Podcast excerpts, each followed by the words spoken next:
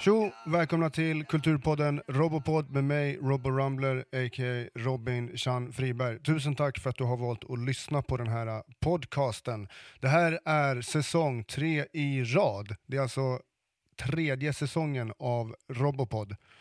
Vi kommer ha en jävligt spännande säsong framför oss, så se till att uh, följ mig på Instagram, at robo.rumbler och följ hashtaggen robopod med två D för att få uppdateringar om eh, nya avsnitt och annat intressant. Alright, vi kickar igång säsong tre i rad. Tjo! Och där rullar vi och eh, idag så har jag med mig eh, en eh, återkommande person i allt som heter podcast när jag är med. Eh, klubbarrangören och komikern och TikTok-stjärnan Kerim Hustanovic, välkommen! Tack så mycket, tack så mycket. Är du TikTok-stjärna? Jag är på väg att bli verkar det som med tanke på att jag har ett klipp som trendar där och jag verkar ha hittat någon, alltså någon formel liksom som som funkar på TikTok. Och det är humor du sysslar med på TikTok? Precis, och det är inte samma sorts humor som jag sysslar med i standupen utan man får liksom eh, skräddarsy sitt material ut efter eh, publiken. Okej, okay. vad heter du på ja. TikTok då? Vad ska man följa där? Eh, det är Kerim Comedy. Kerim Comedy? Yeah. Okej, okay, cool. Eh, så här då, eh, jag har ju lite tema i den här säsongen, säsong tre i rad som eh, bland annat fokuserar på populärkultur och eh, ja, maffia i, i, i stort om man säger. Eh, mm. Jag berättade för dig precis innan vi började spela in att en av de största maffiarättegångarna sedan 80-talet pågår just nu.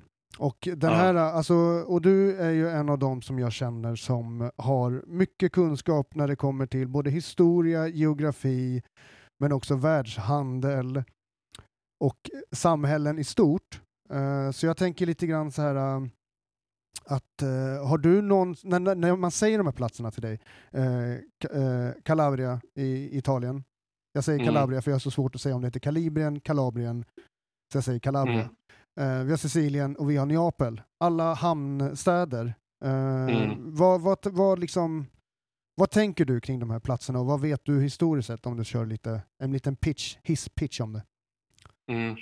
Alltså, jag vet ju liksom att Italien i sig är inte ett särskilt gammalt land och det har liksom förenats eh, under de senaste decennierna eller det senaste århundradet eh, till att bli ett land och dialekterna skiljer sig eh, markant där och jag vet också att det finns en kulturell eh, skillnad mellan norra och södra Italien där norra Italien ses som det mer fina och sofistikerade medan det södra är mer lantligt, lite mer eh, folkligt och sådär. Och norr ser ner på söder lite. Norr tänker man också på Milan som är så här eh, modehuvudstad och allt det här. Liksom. Och det där, eh, deras bilindustrier finns om jag, om jag minns rätt och så vidare. Är det där klädmärkena eh, kommer ifrån eller? Gucci och ja, de, alla de här? Ja, ja precis. Och liksom svampodling eller svampjakt. Man kan, jag vet inte om man kallar det svampjakt. Ja, allt Try, sånt håller man på med. Liksom. Tryffel och sånt. Ja, exakt. Alla dyra exklusiva Ja, ting. och så tänker tänkte liksom Margarita-pizzan ser man kommer från Neapel. Liksom en väldigt enkel pizza som re kanske reflekterar också lite alltså stadens eh, anda på något sätt och så. Eh, sen vet jag att liksom själva, alltså man ska säga, själva det geografiska området i Italien har ju haft många olika härskare, har ju haft, eh, eh de har haft romare, de har haft eh, eh, de, alltså de har haft små stadsstater, de har haft eh, eh normandier som är ett folk från Frankrike som härstammar från Skandinavien som härskade där. Araber härskade ju i, på Sicilien också och eh, tillförde även, de introducerade även så här eh, avancerat liksom så här vattenakveduktsystem som gjorde att man kunde eh, odla apelsiner och sånt där. För att, eh, och vilken tid, torrt. när är det här i världshistorien om man säger? När, när styrde araber kring eh, Sicilien? Eh, det är ungefär, med minst rätt, 700-talet fram till 1000-talet någonstans. Så okay. det är ungefär 300 år. Och jag vet att den sicilianska dialekten, vissa hävdar också att sicilianska är ett eh, separat språk. Det har Eh, ett lite större inflytande från det arabiska språket, alltså många arabiska lånord och så. Eh, så att, eh, ja, så det, sen vet jag att Venedig var en, en stormakt, den lilla turiststaden Venedig var en stormaktfaktor från ungefär 1400-talet fram till mm, 1700-talet om jag minns rätt. Jag vet att i alla fall det var en stor maktfaktor. Och Vatikanen är där som fortfarande har väldigt stort inflytande. Eh, och eh, ja, alltså Italien är ju idag ett av Europas liksom, större länder, ett inflytelserikt land. Jag tror att vart man än åker runt om i världen så känner de flesta till Italien. Och vi har ju liksom folk som eh, Da Vinci, Michelangelo eh, och så vidare. Ja. Men det har också varit väldigt mycket brutala, alltså det har ju varit ett väldigt, eh, det har ju varit mycket eh, rivalitet i historien, om man säger, mellan olika grupperingar. Ja, absolut. Och, eh, Machiavelli är ju också från eh, Italien. Eh, den, den eh, politiska rådgivaren som skrev boken Prinsen. Jag skulle säga mycket, alltså, mycket av den moderna politiken påverkas fortfarande av hans tankesätt. Där det handlar om att man ska utmanövrera, utmanövrera varandra och överlista varandra allt där. Så visst, alltså, men jag vet inte om Italien skiljer sig så mycket från andra länder men det har varit brutalitet överallt egentligen. Så är det. Och bara för att slänga in en populärkulturell referens då, Tupacs, han släppte någon serie, seriealbum va, Machiavelli, där det någonstans också blev en del av myten kring hans egen död till slut, om jag inte minns det fel. Ja, han kallade sig själv också. Och det var ju efter att han hade, han, han hade läst just den här boken Prinsen av Machiavelli. Som han sa gav honom insyn i hur, eh, hur världen fungerar på det politiska planet. Spännande.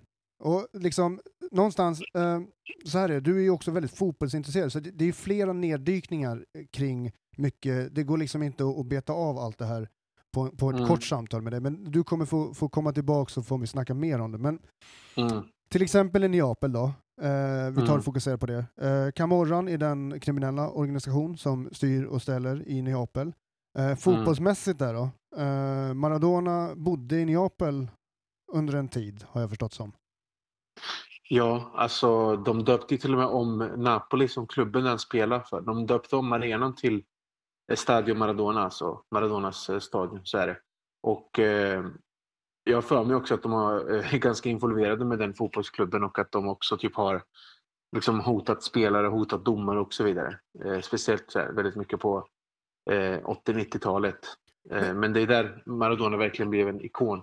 Men vad innebär sådana metoder i fotbollsvärlden då? Alltså man säger, för fotbollen är ju någonstans inte, alltså det är ju en del av samhället såklart, men fotbollen mm. är ju trots allt en sport.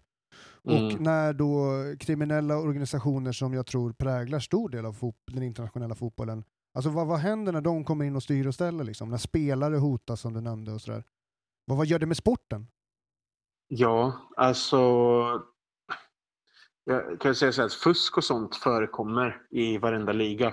Men det Italien är särskilt känt för, eh, om man jämför med andra ligor, mycket korruption alltså. Eh, ja, det, det, kan ju påverka resultat. Det kan, vara, det kan göra att spelare blir rädda för att prestera på ett visst sätt för att de ska göra vissa personer arga. Eh, domare likaså. Liksom.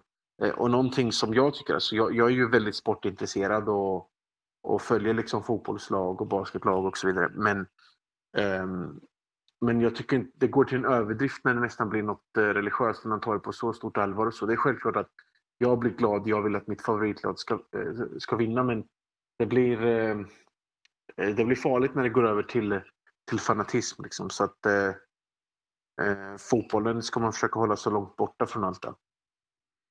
Men fan vad, eh, det är skitspännande för att du, du, är sån, du är sån källa till, till kunskap, Karim. jag tycker ja, det är det... underbart. Eh, men annars då, så här, alltså, Italiens liksom historia i uh, Italien och Sicilien, histor alltså handelshistorien där då? Vad, vad kan man mm. se för mönster där? För någonstans så, anledningen till att jag frågar det är för att Drangetan då, den här stora mm. äh, rättegången som är i Italien, äh, som mm. pågår just nu, som förväntas pågå i två år. Äh, det är mm. 355 personer som står åtalade. de, vad jag förstått det som, då, styr handeln med kokain från Sydamerika till den europeiska marknaden. Mm. Och alltså handeln är ju en så stor, viktig maktfaktor i, i allting som rör världspolitik och världs av världspolitik mm. och hur samhällen egentligen fungerar och fortsätter. Vad, vad ser du liksom för, vad har du för tankar kring handeln, kring Italien? Alltså, menar du då droghandeln eller? Ja, men egentligen i stort, hur, hur, liksom, hur det har vuxit fram. För handeln har ju varit en väldigt viktig del i hur länder någonstans kan eh, växa och bli större och starkare på många sätt. Ja.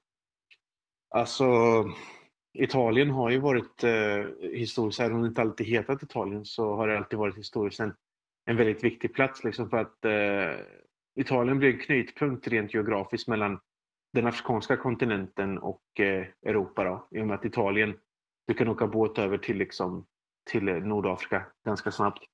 Eh, och även bort till Mellanöstern också. Med båt och flyg och så. Eh, så alltså, det är ett behagligt klimat där eh, som borde göra det enklare liksom för att folk ska må bra, kunna jobba bra och allt det här. Så Italien har ju alla de förutsättningarna men som sagt eh, väldigt mycket problem med, med korruption och det gör ju att de inte har eh, så bra levnadsstandard och det är därför också många italienare har sökt sig till andra europeiska länder liksom. Eh, för att de behöver liksom ha en, ja, en bättre levnadsstandard med, ja, alltså med bekosta studier och, och, och liksom hur det ser ut med sjukvården där och, och allt det här. Eh, så att eh, ja, självklart leder ju handel till att ett rike eller en nation eller ett land växer.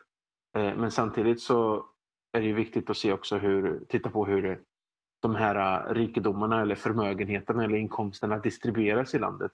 Eh, du har inte ett välmående land om du tjänar väldigt mycket pengar eller du drar in väldigt stora inkomster som inte distribueras jämt. Liksom. Då får du till slut en, ja, så en missnöjd befolkning som lämnar landet och du får protester och du får ja, ett, ett land som inte att, alltså ett land som inte mår bra helt enkelt. Så, så ser jag på den saken.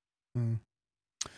Men vad heter det, och när det kommer till, minns du typ någon av så här, de första, första populärkulturella, liksom, om man säger det, bok eller film eller, eller musik som kopplades till liksom maffia eller gangsterkultur? För jag vet att du ju lyssnar mycket på, på, du har lyssnat mycket på hiphop och gör fortfarande mm. det. Och där är ju ja, det här det högst aktuella ämnen i, mm i, många, i samtliga artister. Liksom.